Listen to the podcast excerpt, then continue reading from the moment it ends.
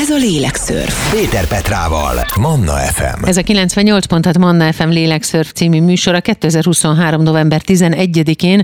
A mai műsorban a kapcsolatainkról beszélgetünk, és azok minőségéről, és arról, hogy hogyan alakultak az idők során. Szakértő vendégem Csajmóni, szociálpedagógus. Szia Móni, köszönjük, hogy ránk érsz. Szia, köszönöm a lehetőséget, üdvözlök mindenkit.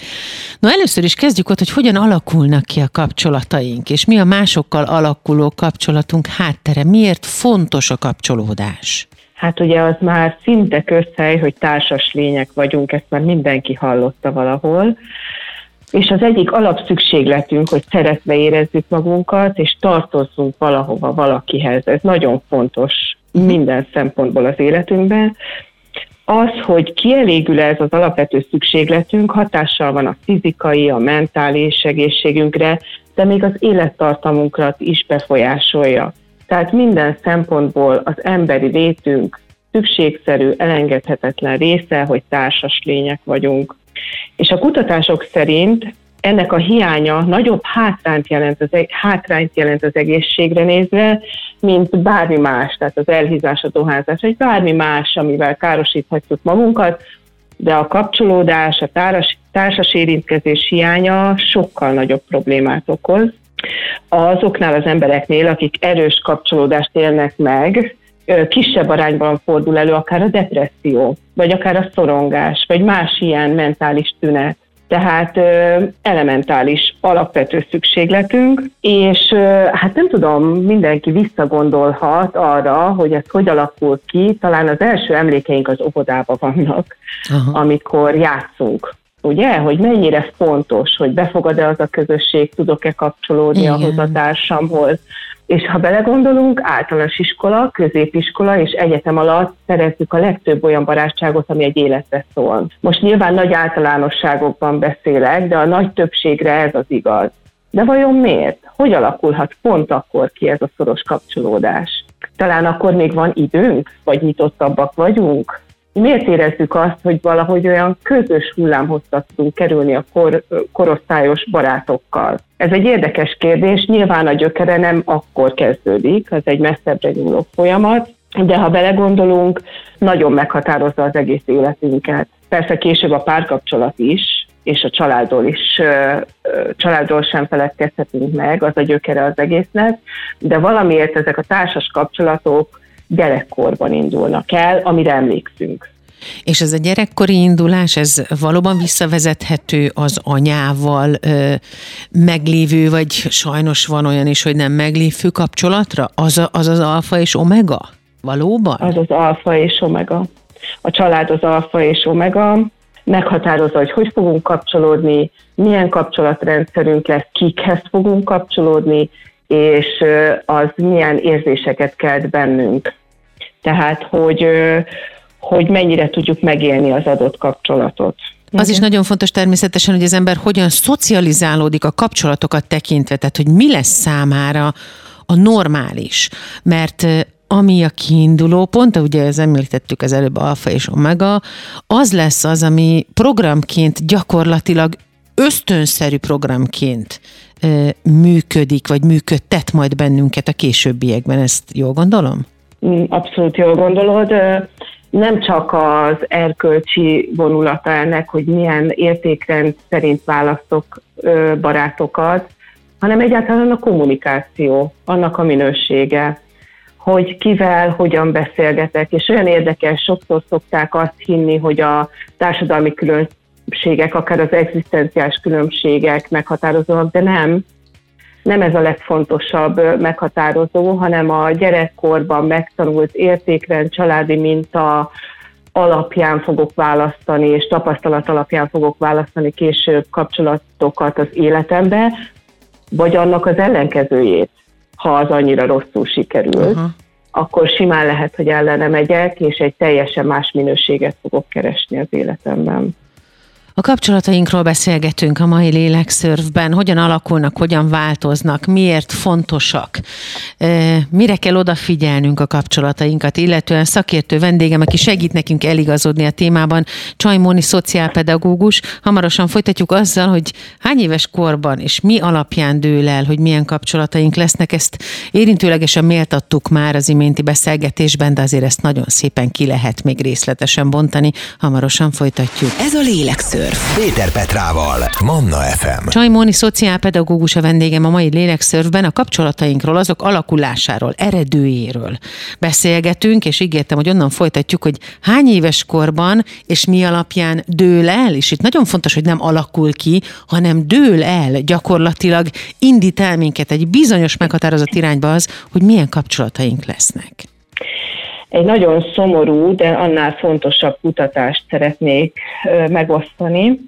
A Ceausescu rezsim alatt sajnos nagyon szörnyű körülmények között működő árvaházakat hoztak létre, ez az intézkedések miatt rengeteg gyerek nőtt ott föl, Jasne. ahonnan angolok, és, és hát nagyon nagy volt a gyermekhalandóság, tehát ezt is vizsgálták pszichiáterek, pszichológusok, orvosok, hogy vajon az árvaházba felnövő gyerekeknél, akik egyébként fizikailag a szükségleteik ki van elégítve, mégis nagyon nagy a halandóság, hát az érintés hiánya miatt erre jutottak a kutatások végén. De itt a vizsgált árvákat felnőtt korban vizsgálták, Uh-huh. Méghozzá úgy, hogy családok örökbe fogadták őket, és egy elég nagy merítésű kutatást végeztek 20 éves emberek között, azokról zajlott a vizsgálat, akik ebben a Ceausescu rezsimben az árvaházban nőttek fel, és onnan akár három vagy hat hónapos korban már kiemelték őket brit családokhoz, meg olyanokat is néztek, akik máshonnan lettek örökbe fogadva. A lényeg az egésznek, hogy még azt is találták az agyi vizsgálatoknál, hogy sokkal kisebb. Nem, nem, tehát nagyon komoly eltérés van a Ceausescu rezsim árváinak az agya átlagosan 8,6%-kal volt kisebb az angol társaiknál. Tehát, hogy itt Effektíve még az, az, az agy mérete, mint szerv? Az agy mérete, az agy mérete is 800-kal kisebb volt, és a funkcionalitása is. Tehát, hogy sokkal több volt a visszamaradott ADHD-val küzdködő, tehát nehezen szocializálható gyermekek, ADHD-val kezelt gyermekek, szorongással, depresszióval küzdködő gyermekek, tehát az agyi méreten kívül rengeteg más hátrányt szenvedtek az alatt a pár hónap alatt amíg ezekben a borzalmas körülmények között tartott ö, ö, árvaházban éltek. Tehát, hogy ez mérhető és bizonyítható. Úgyhogy visszatérve az eredeti kérdésedre, már az első napok is meghatározóak. Ugye mindenki ismeri az ölelő reflexet a babáknál, uh-huh. ami kapaszkodna az anyukába, és folyamatosan kézben lenne. Ugye Rekerdi tanár úr mondta, hogy nem lehet elkényeztetni ilyenkor a gyereket, bármennyit lehet ölben, sőt, annál magabiztosabb felnőtt, annál jobban kapcsolódó ember lesz belőle, minél többet van kézben. Úgyhogy ez az ölelő, ölelő reflex nagyon fontos, és az első hónapok meghatározóak a kapcsolati alakulásánál. Egy bizalom, hogyha segítséget kérek, kapok. Ha sírok, akkor foglalkoznak velem. Bizony, ez egy életre meghatározza a kapcsolatrendszerünket. Ebben az esetben fontos az, hogy ki a gyakrabban ölelő, gyakrabban karbavevő, ringató, foglalkozó szülő, az apa vagy az anya? Nyilván elsősorban azt mutatják a kutatások, hogy az édesanya, de pótolható. Tehát, hogyha megkapja azt a szeretetet, törődést, akár egy örökbefogadott gyermeknél is, bármi történhetett az édesanyával, nyilván a legerősebb kötelék az édesanyával van. De ez még a kisebbik gond, ha nem az édesanyával történik, csak történjen meg. Uh-huh. Tehát történjen meg a ringatás, az ölelés, a testi kontaktus, a gondoskodásnak ezen formája.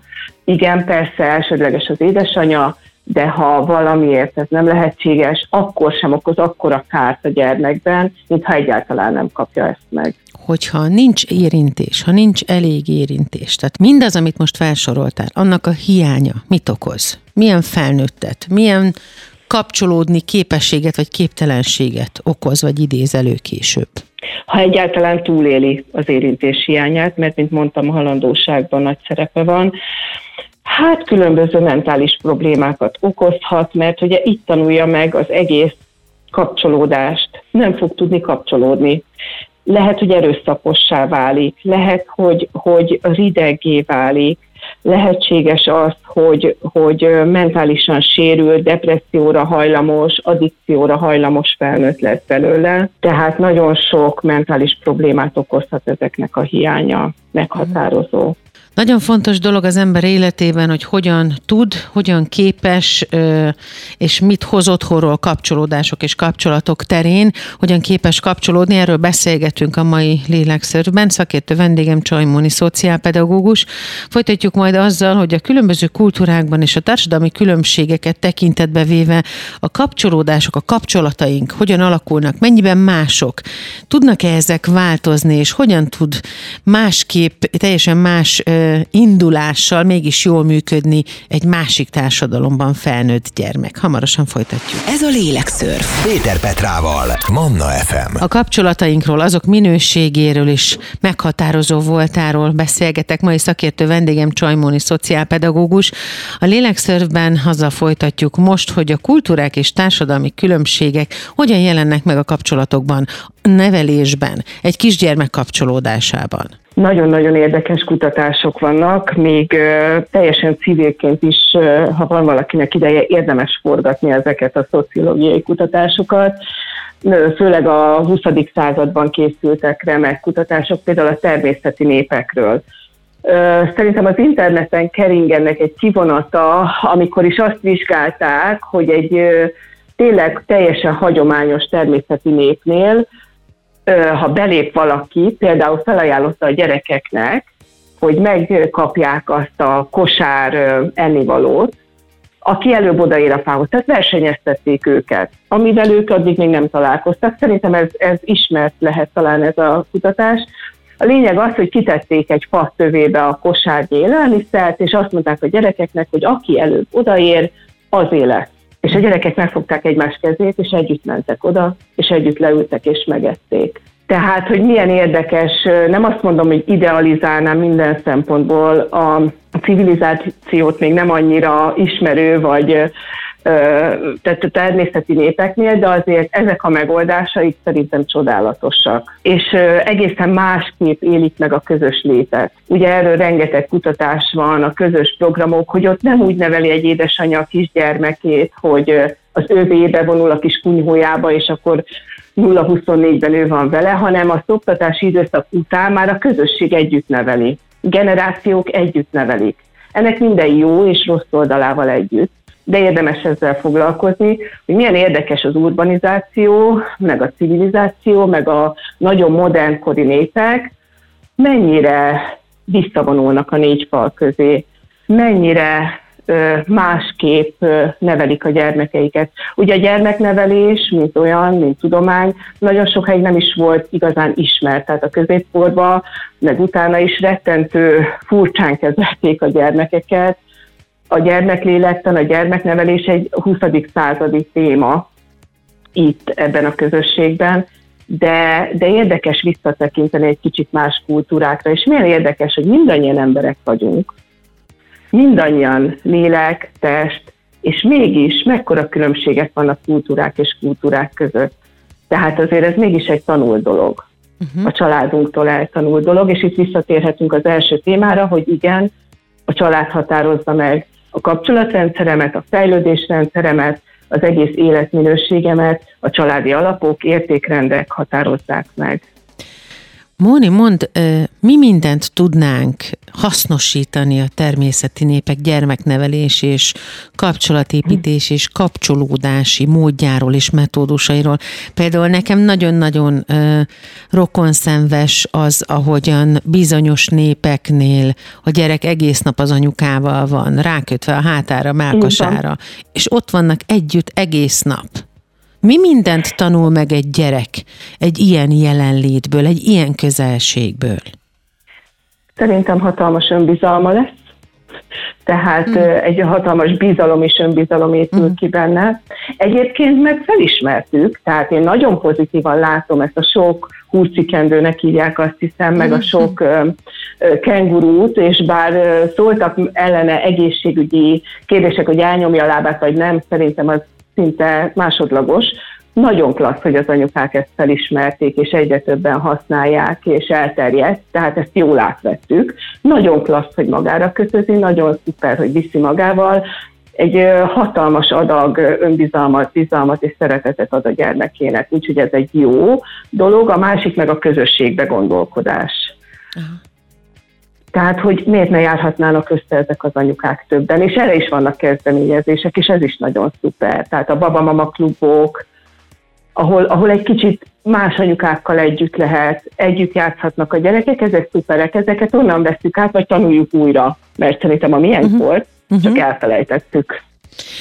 Amikor egy gyerek folyamatosan az édesanyjára kötve ott van jelen, alszik, megeteti, ott vannak együtt, továbbra is érzi az anyja közelségét, érzi és hallja a szívdobogását, a lélegzetvételét, érzi azt az energiát, óhatatlanul érzi az energiát, az energiateret, uh-huh. amiben az édesanyja van, amiben ez az egész társaság van, ahol éppen az édesanyja jelen van, plusz, ö, aztán persze lehet, hogy butaságot mondok, akkor majd kijavítasz, de hogy én azt gondolom, hogy alapvetően issza magába azt az információt, hogy milyen jó mondjuk kézzel csinálni dolgokat, hogy milyen mm. társaságban lenni, hogy milyen az, amikor egy bizonyos társaság megnyugtatja az anyját, és érzi, hogy az édesanyja nyugodt. Szóval egy nagyon-nagyon-nagyon-nagyon sok minden gyakorlatilag a létezés nagykönyve ilyenkor a képzeletbeli zsebébe kerül annak a picinek. Ez így van, teljes mértékben igazad van.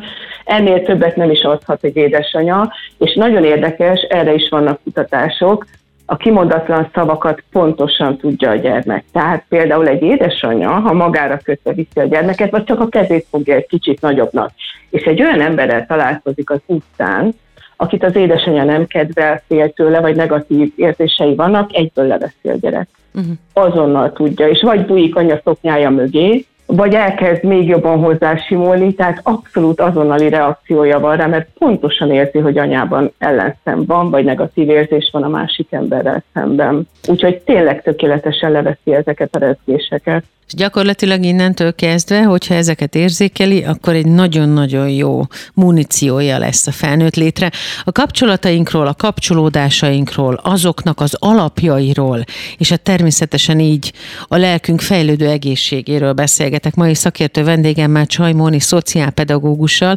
Azzal folytatjuk majd a mai lélekszörvben a témát, hogy milyen hatása van a mindennapjainkra a kapcsolatrendszerünknek. Innen folytatjuk. Ez a lélekszörv. Péter Petrával. Manna FM. Szakértő vendégem a mai műsorban Csajmóni szociálpedagógus a kapcsolatainkról, kapcsolódásainkról, azoknak kialakulásáról és minőségéről beszélgetünk. Milyen hatással van a mindennapjainkra a kapcsolatrendszerünk, kapcsolatrendszereink? Hogyan befolyásolják ezt? Ez egy abból a szempontból érdekes dolog, hogy most megint ugye átalakulóban van. Először is egy kutatás szerint egyáltalán nem számít az, hogy hány ismerősöd van a közösségi portálokon. Hány ember követ, Jaj, de jó, hogy nem számít. Hány lájkot kapsz, nem számít. Nem fogod jobban érezni magad tőle, sőt, egy pszichológiai kutatás szerint ahhoz, hogy elégedett és boldog légy, elég három, azaz három olyan személy az életünkben, akiben bizalommal teli bensőséges kapcsolatunk van. Ugye milyen döbbenetes? Uh-huh. Egy ezer fős követőtáborhoz képest három olyan ember, na de milyen az a bizalmas kapcsolat, milyen az, amikor, ugye hát ezt nagyon nehéz meghatározni, hogy ki hogy éli meg. És igen, ez a lényege, hogy én hogy élem meg azt a kapcsolatot. Bennem milyen érzéseket kell. Mert ugye filmekből például láthatjuk a, a barátnők, mikor így összepuszilkodnak, de a fejükbe megy a narratíva, hogy hát ez a kritikus narratíva egymásról az biztos, hogy nem úgy fogja megélni, hogy egy bizalmas jó kapcsolat, egy bensőséges kapcsolat. Tehát, hogy bennem milyen lenyomata van, milyen érzéseket, gondolatokat ébreszt bennem, és az nagyon szerencsés, akinek legalább egy olyan barátja, barátnője, társa van, akit ilyen kettőkor felhívhat, a bajban van. Ugye ez fontos, ezt tudjuk, hogy ez, ez egy meghatározó mérföldkő a kapcsolatainkban, hogy számíthatok-e rá, és még az se baj, ha valaki introvertált és zárkózott. mert attól még ezt a néhány fontos kapcsolatot nagyon jól meg tudja élni, de ugye ez kölcsönösségen alapul, ez fontos dolog, és itt jön be az, hogy gyerekkorban megtanultunk-e adni és kapni, mindkét irányba működik-e a dolog, viszont rengeteg mentális előnye van, és fizikai előnye van, ha ki tudok építeni legalább néhány ilyen fontos kapcsolatot az életemben. Tehát, hogyha jól indul a dolog, akkor mindegy, hogy az ember, mármint a dolog édesanyával picikorban, Igen akkor mindegy, hogy extrovertált vagy introvertált az ember, mind a kétféle módon képpen és típusúként meg tudja ugrani jól és egészségesen a kapcsolatait. Abszolút. És a bánásmód nem mindegy a családon belül, mert ugye, hogyha megnézzük a kapcsolatrendszereinket, van a szűk, a szülőtestvér, utána jön egy bővebb kör a családrokonság, és utána jön egy ö, iskolai közeg, hobbi, sport, stb. zene, és utána van egy, egy munkahelyi társadalmi, tehát ezek így egymás mellett ilyen kis, vagy egymásra rétegződő dolgok, és ugye a legszűkebb körben, a családi körben tanulom meg ezeket a mintákat ennek van a legmélyebb formáló ereje. Nem csak az édesanya, hanem a testvér és az édesapa, sőt, még a nagyszülőket is ide sorolnám. És itt tanulom meg a szeretet adás, kapás, szimetriáját, vagy a szimetriáját. Itt tanulom meg az alapértékeket, tehát hogyha egy erőszakos családban élek, sajnos elég sanszos, hogy, hogy erőszakosan fogok kommunikálni, és már nehezen fogok tudni kapcsolódni, ha csak tudatosan nem írom fölül ezt a családi mintát hogyha ez jól működik, akkor gyakorlatilag jól tudunk ö, működni, vagy legalábbis a problémákat is könnyebben tudjuk megugrani és megoldani, de vajon ez tanulható-e? Tudunk ezen változtatni, hogyha nem Utólag? jó volt az indulás? Hát, aha, uh-huh. igen. Igen, önismereti munka, de az ősbizalom nem lesz meg. Tehát egy komoly önismereti munka, sőt, nem tudom, itt elhangozhat-e a meditáció, hogy, hogy igenis megtanulni ezeket a kicsit spirituálisabb módszereket, ami szerintem most már a hétköznapjainknak része lett, hál' Istennek. Tehát, hogy igen, tudok ebben fejlődni, azt az ősbizalmat a másik ember iránt. Azt nem tudom pótolni, azt mondták a kutatások is, hogy az agynak ugye egy részét, ha nem használjuk ki gyerekkorban, vagy nem úgy használjuk, akkor átvesz egy másik terület a működést de valami nem pótolható. És akkor ezeken nem tudunk, tehát hogyha valami nem pótolható, ez most keményen koppan a szó itt ebben az esetben, főleg, Igen. hogy akkor azt nem tudjuk semmilyen módon, sem terápiával, szakértővel. De. Lehetséges? De sok év munkával igen, és Aha. teljes értékű életet tudunk élni, tehát a pszichoterápiától kezdve most már hál' Istennek rengeteg eszköz van, sok éves munka, egyensúlyba lehet hozni, de az én személyes véleményem az, hogy akármennyi dolgozom rajta, boldog, kiegyensúlyozott életet élhetek, szép családot hozhatok létre tudatosan, és felépítettem úgy a saját gyerekeim nevelését, hogy ez már ne legyen ekkora probléma, de azt az ősbizalmat, azt az ős szeretetet szerintem nem lehet pótolni, akárhogy koppan, ez az én személyes véleményem. Én még nem találkoztam de lehet, hogy ez az én hibám olyan emberrel, aki ezt maximálisan ki tudta volna egyenlíteni ezt a hiányosságot. És akkor ezt nem is tudja továbbadni majd az ő gyermekének, hogyha ez benne nincs de, meg? De, tudatosan, de, de hogy nem. Ó, rengeteg példám van arról, hogy állami gondozásba felnőtt édesanya eleinte csetléssel, botlással, nagyon nehezen, de sok munkával fel tudta építeni, és nagy családos anyuka lett belőle tudatos odafigyeléssel, hogy ő teljesen mást adjon a gyermekeinek, de attól még a hiányérzet egy picit ott maradt uh-huh. az ővébe. De a gyerekeinek már nem úgy adta tovább. És akkor itt jön be a transgenerációs téma, hogy hogy ezzel is érdemes foglalkozni, mindenkinek ránézni, aki ezt a hiányállapotot megélte, és még tudatosult is benne, és hajlandó is vele foglalkozni, akkor igenis nagyon, mondjuk úgy lehet mondani, hogy 90%-ban helyre hozható szerintem a helyzet, marad egy pici 10%, azt meg megtanulja jól kezelni és elfogadni. Tehát én azt gondolom, hogy ez a megoldás. A Lélekszörf mai szakértő vendége Csajmóni, szociálpedagógus a kapcsolatainkról, kapcsolódásainkról, a kezdetekről és azoknak a lélekformáló hatásáról beszélgetünk. Hamarosan folytatódik a Lélekszörf következő órájában, majd a generációs változások és annak hatásai kapcsolati szempontból ezen. Ez a Lélekszörf. Péter Petrával, Manna FM. Ez a 98 pontat Manna FM Lélekszörf című műsora 2023. november 11-én. A mai műsorban a kapcsolatainkról, azok minőségéről, a kapcsolódások fontosságáról, a kezdetekről és azoknak a lélekformáló hatásáról beszélgetünk. Szakértő vendégem Csajmóni, szociálpedagógus, és ígértem, hogy onnan folytatjuk, hogy a generációs változások és annak hatásai hogyan alakítják a kapcsolatainkat, a szociális hálónkat, a szociális kapcsolódásainkat. Szia Móni újra! Szia! Üdvözlök mindenkit! Ugye ez egy nagyon érdekes téma, hogyha mindenki ránéz az őseire, ameddig el tud látni ebben a témában. Ugye a nagyszülők, mondjuk beszéljünk arról, hogy a ratkó korszak gyermekei, az 50-es évek elejéről beszélünk, 40-es évek végéről, ott volt egy demográfiai ugrás. Az ő szüleik megélték még a háborút vajon feldolgozták-e, vajon milyen bizalmi kapcsolatokat tudtak a saját gyerekeikkel kiépíteni, az 50-es évekről beszélünk, ahol azért még a pszichológia, hát és akkor arról ne is beszéljünk, hogy a ezotéria meg a spiritualitás tiltott dolog volt. Vajon el tudták-e mondani, hogy, hogy velük mi történt? Szerintem nem. Én azt tapasztaltam a beszélgetések meg az olvasások során, hogy tabu téma volt a legtöbb családban. Vajon ez milyen hatással volt az 50-es években születettekre? Volt egy stabil társadalmi helyzetük, egy olyan politikai rendszerrel, amilyennel, de azért egy kiszámítható, stabil élet, de lélektani szempontból szerintem nem tudtak ezekkel foglalkozni. Uh-huh. És akkor az ő gyermekei, akik a 70-es években születtek, ott a családmodell az egy-két gyerek volt, ugye? Tehát a 70-es években, főleg városokban, nagyvárosokban, fővárosban ritka volt a sok gyermekes családmodell. És ugye az volt, hát már nosztalgiával beszélnek róla, a kulcsos gyerekek időszaka, Igen. amikor a lakótelepek felépültek.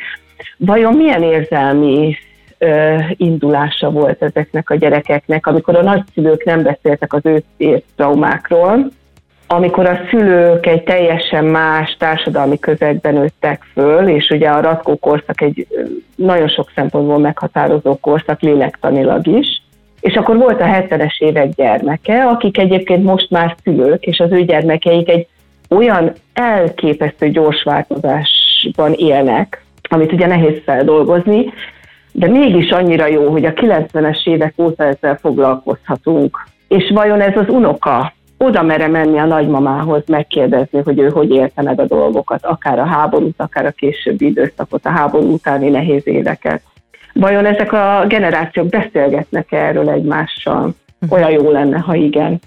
Igen, milyen jó lenne, oda igen, igen.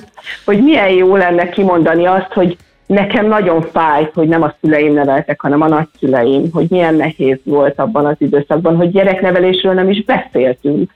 Ez nem volt téma a lélektan meg végképp nem volt téma, hogy vajon szót tud-e érteni, oda tud-e menni az unoka a nagymamához megkérdezni. Azért most már a 70, 70-es években születettek is lassan nagyszülők. Igen. Sőt, hogy ők hogy élték ezt meg. Sőt, ilyenkor ugye az volt, hogy jaj, ugyan már, ne, uh-huh. ne cirkuszoljatok. Így van, így van. Meg az atyai pofon, Igen. ugye azt nagyon szeretik emlegetni, hogy de mégis ember lett belőle, igaz, hogy tele vagyunk addikciókkal, szorongásokkal és mindenféle mentális betegségekkel, de ember lett belőlünk. Nagyon erősen kitart még ez a, ez a szemlélet bizonyos generációknál, és én azt gondolom, hogy most kezdünk rátalálni megint az utunkra, csak most egy más téma viszi el sajnos a, a gyerekeinknek a jövőjét, vagy a kapcsolódását, meg a társas kapcsolatait jelesül az okos eszközök. Tehát, hogy, hogy annyira jó lenne, hogy oda mernénk menni, és egy picit puhítani a nagyszülőket, és beszélgetni ezekről az érzésekről. Nem könnyű, de meg kéne próbálni. Csajmoni szociálpedagógus a vendégem a mai lélekszörfben. Vele beszélgetünk tovább a kapcsolatainkról, a kapcsolódásainkról, azoknak a lélek emelő, illetve hát lélek romboló, akár lélek romboló hatásáról. Hogyan tudjuk egészségesen megélni a kapcsolatainkat, mi fontos a kezdeteknél. Ezekről is beszélgettünk és beszélgetünk még, hogy mi a fiatalok, a mai fiatalok kapcsolatrendszere. Hogy ahhoz képest, ami idézőjelben az egészséges volna, és a lelkünknek tápláló volna, és ami a lelkünk számára is egészséges volna, ahhoz képest mi működik. Mai napság, akár a fiatalok között, akár mondjuk a fiatal anyukáknál, akik, bocsánatot kérek, hogy újra felhozom, de telefonoznak a játszótéren, babakocsi tologatás közben, és otthon is.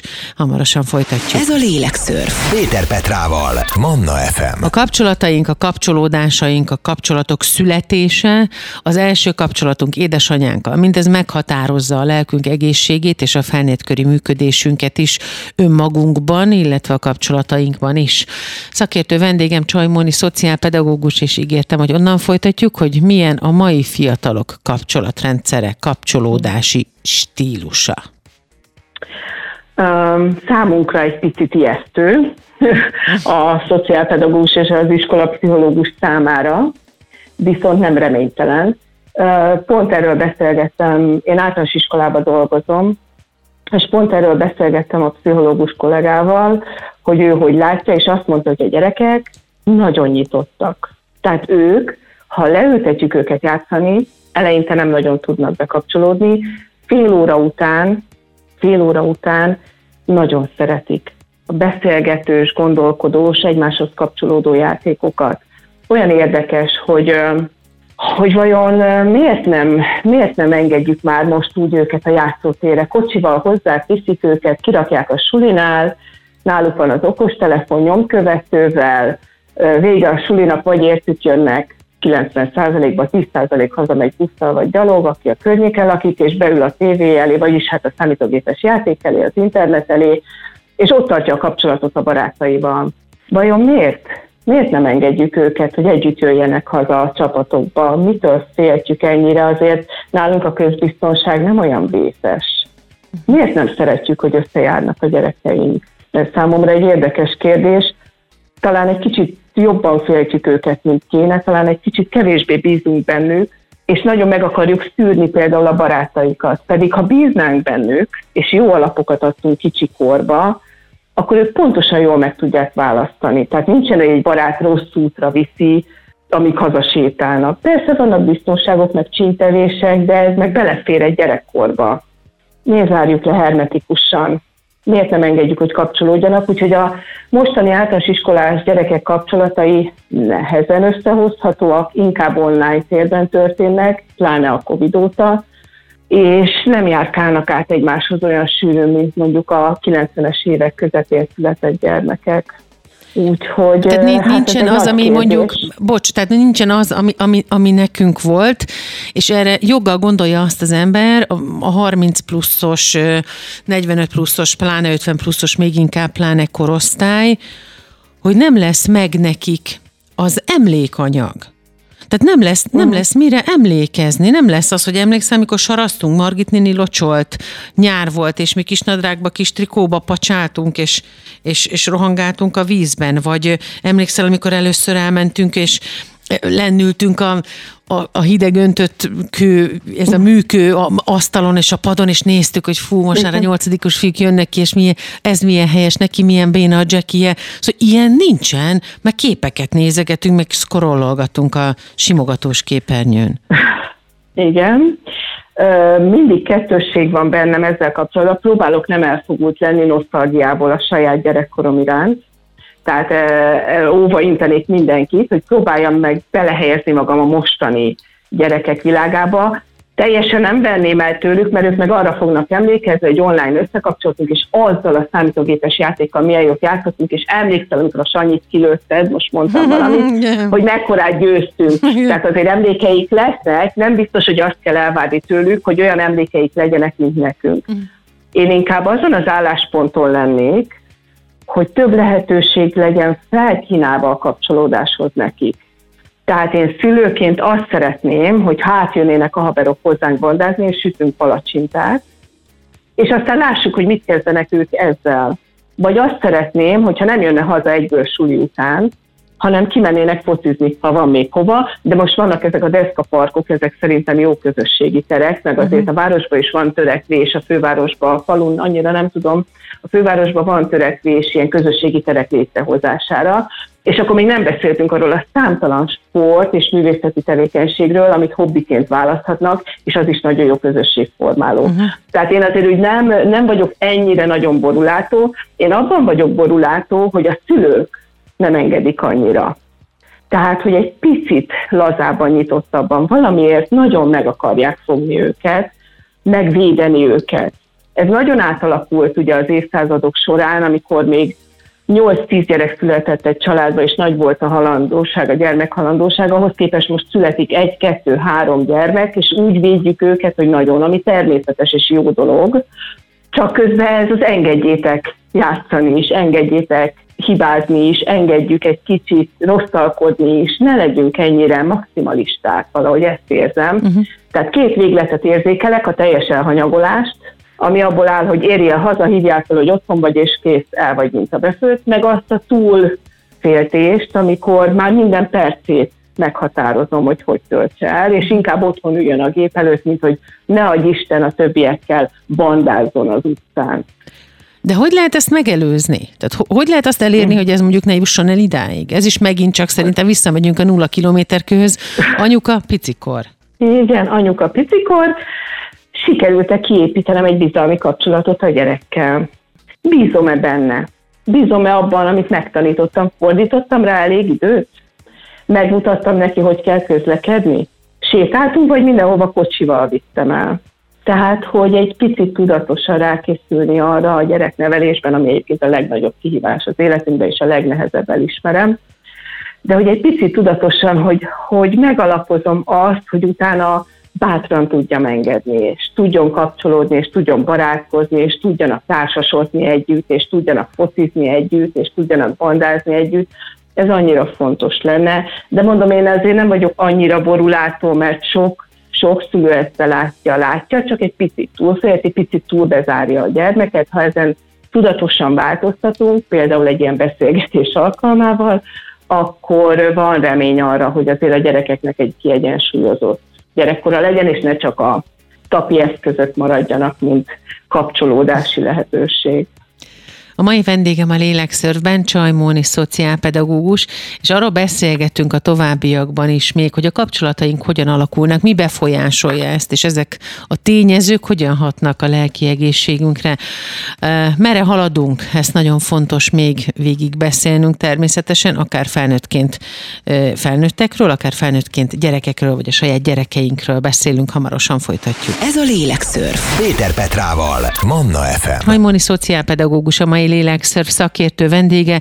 A kapcsolatainkról, azoknak az eredőjéről, a minőségéről, a befolyásoló hatásukról beszélgetünk. Hogyan kapcsolódunk, milyen kapcsolataink vannak, és ez hogyan hat a lelkünk egészségére. Merre haladunk a kapcsolatainkat tekintve, Móni? Hát nagyon színes a paletta, én azt gondolom. Egyrészt én azért az internet megjelenésével sok jó dolgot is láttam bejönni, például azt, hogy rengeteg olyan kezdeményezés indult el klubok, ahol együtt túrázni lehet menni, ahol együtt bringázni lehet menni, ahol együtt ö, ö, különböző hobbik kapcsolódnak egymáshoz, és egymástól teljesen távol élő emberek is tudnak kapcsolódni érdeklődési kör mentén. Tehát ez egy nagyon pozitív hozománya szerintem, mert azért régen egy újsághirdetésbe feladni azt, hogy ismerkedne valaki valakivel, az egy nehéz ügy volt. Tehát én azt gondolom, hogy azért kinyílt ez az ajtó. Felnőttként hát leginkább az önmagunkkal, önmagunkkal való munka, az önismeret, az egy fontos dolog, de ezt is lehet közösségben végezni, nagyon jó pszichodráma csoportok vannak, stb. Tehát, hogy ez is klassz dolog, hogy hova haladunk, sajnos vannak olyan törekvések, legalábbis én ezt olvastam, hogy cél az emberek elidegenítése, mert a nagy politikának nem célja a világpolitikának az, hogy milyen nagyon klassz közösségekbe éljünk együtt, és összetartó csapatokat alkossunk.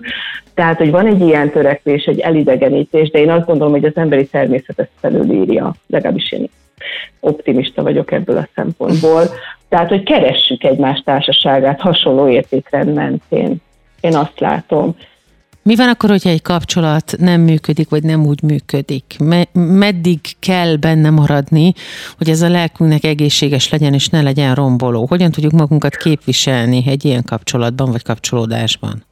Ez egy végtelen nehéz kérdés. Azért az, mert valamiért nagyon sértődékenyek lettünk.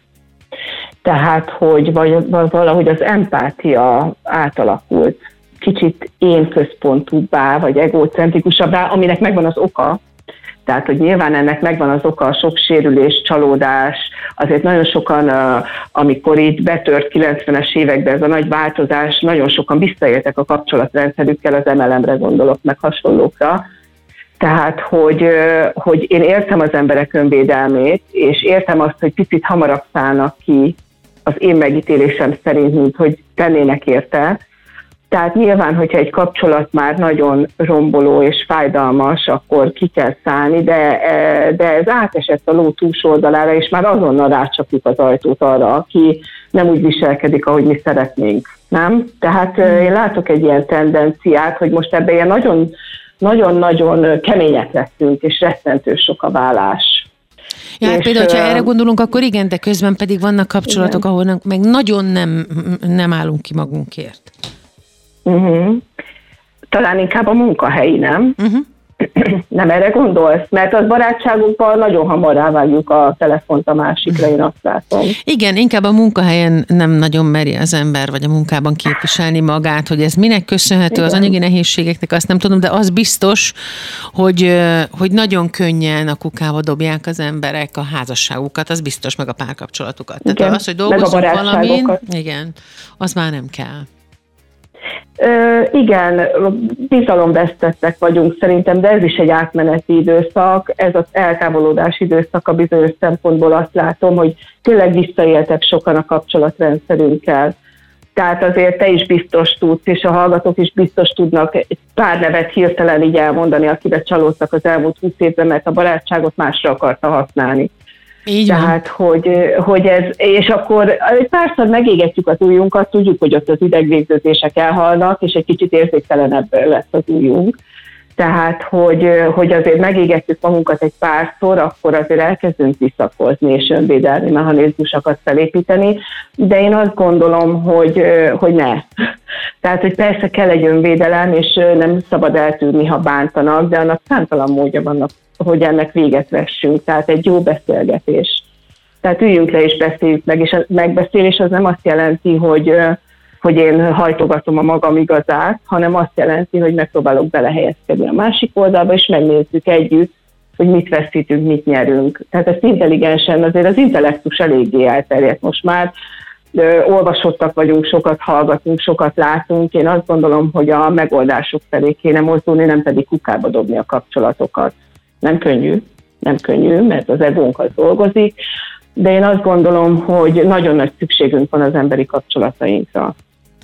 A mai lélekszörfben a kapcsolatokról beszélünk, annak a lelki egészségünkre gyakorolt hatásáról, hogyan kellene kapcsolódnunk, mire ügyeljünk a kapcsolatainkat illetően, és szülőként mire figyeljünk, hogy hogyan tudunk a leginkább jót tenni a gyerekünknek a kapcsolódást, a hozzájuk való kapcsolódást és kötődés kialakításával, tekint, erre való tekintettel. Szakértő vendégem Csajmoni szociálpedagógus, a következőkben pedig jön a szokásos kis útravaló, mit tehetünk, hogy jobb legyen, hogy jobbak legyenek a kapcsolataink, hogyan hogyan fejlődhetünk, ezzel folytatjuk hamarosan. Ez a Lélekszörf. Péter Petrával, Manna FM. Csajmoni szociálpedagógus, a Lélekszörf mai szakértő vendége.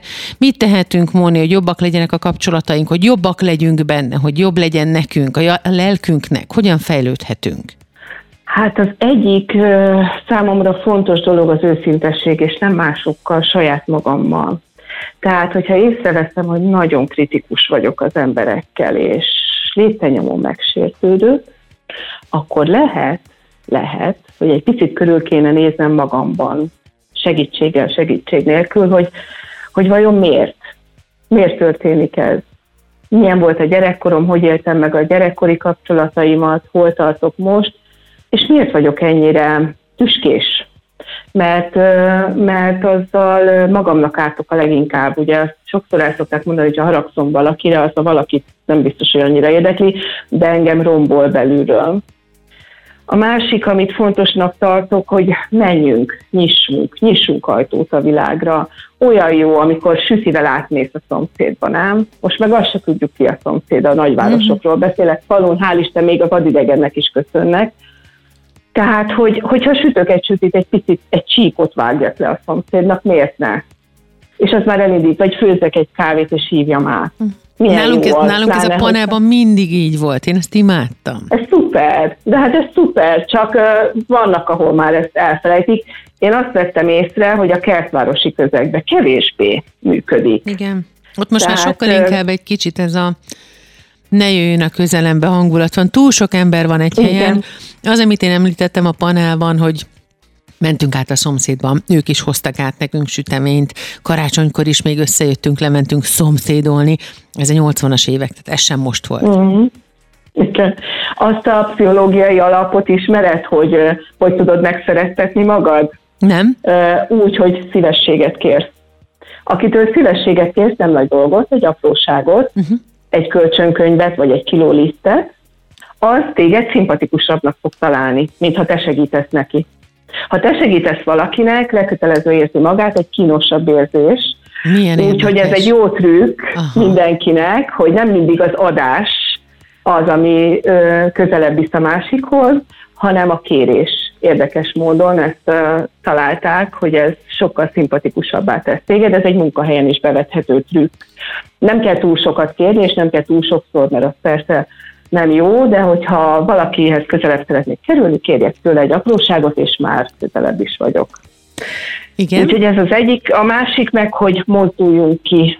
Tehát keressük meg azokat a helyeket, helyszíneket, klubokat, foglalkozásokat, témákat, ami nekünk fontos, akár az önkéntesség, tártkarokkal várnak minket, akár bármilyen sport, művészet, mozgás, minden ember szomjúhozik a társaságra, de tényleg. Tehát nem kell félni ettől. Ha nyitunk, és a gyerekeink is ezt látják, hogy nyitunk, azzal magunknak is, és a gyerekünknek is szerintem nagyon jót teszünk. Még egy kérdés, Móni, jó tanács az anyukáknak. Lendő, gyakorló, kezdő, vagy már haladó anyukáknak? Nincs az a műanyag fejlesztő eszköz, nincs az a drága babakocsi, nincs az a drága rongy, ruha, baba, bármi, ami pótolja azt az odafigyelő közösséget, azt a, azt a közelséget, amit adhat egy gyereknek. A legtöbb, amit adhat, a teljes százszerzelékos figyelem, szeretet, elfogadás, feltételek nélkül, kritika nélkül. Tehát a, azt a pár évet, az első pár hónap a legmeghatározóbb, az első hét év ugye a másik nagyon meghatározó időszak, azt próbáljam meg élvezni együtt, mert, mert azzal adom a legtöbbet a gyereknek. Nincs, nincs semmilyen eszköz, ami ezt pótolná, és egy életre szóló ajándékot adtam. És muníciót, igen. Igen. Moni, köszönjük szépen az idődet. A mai lélekszörfben a kapcsolatainkról, a kapcsolódásokról, a kapcsolatok kezdetéről, az alapokról, ennek a lélek egészségére ható voltáról beszélgettünk. Szakértő vendégem volt, aki segített eligazodni a témában. Csajmóni szociálpedagógus, köszönjük szépen. Nagyon szépen köszönöm mindenkinek, szép napot kívánok. Készült a Médiatanács támogatásával, a Médiatanács támogatási program keretében.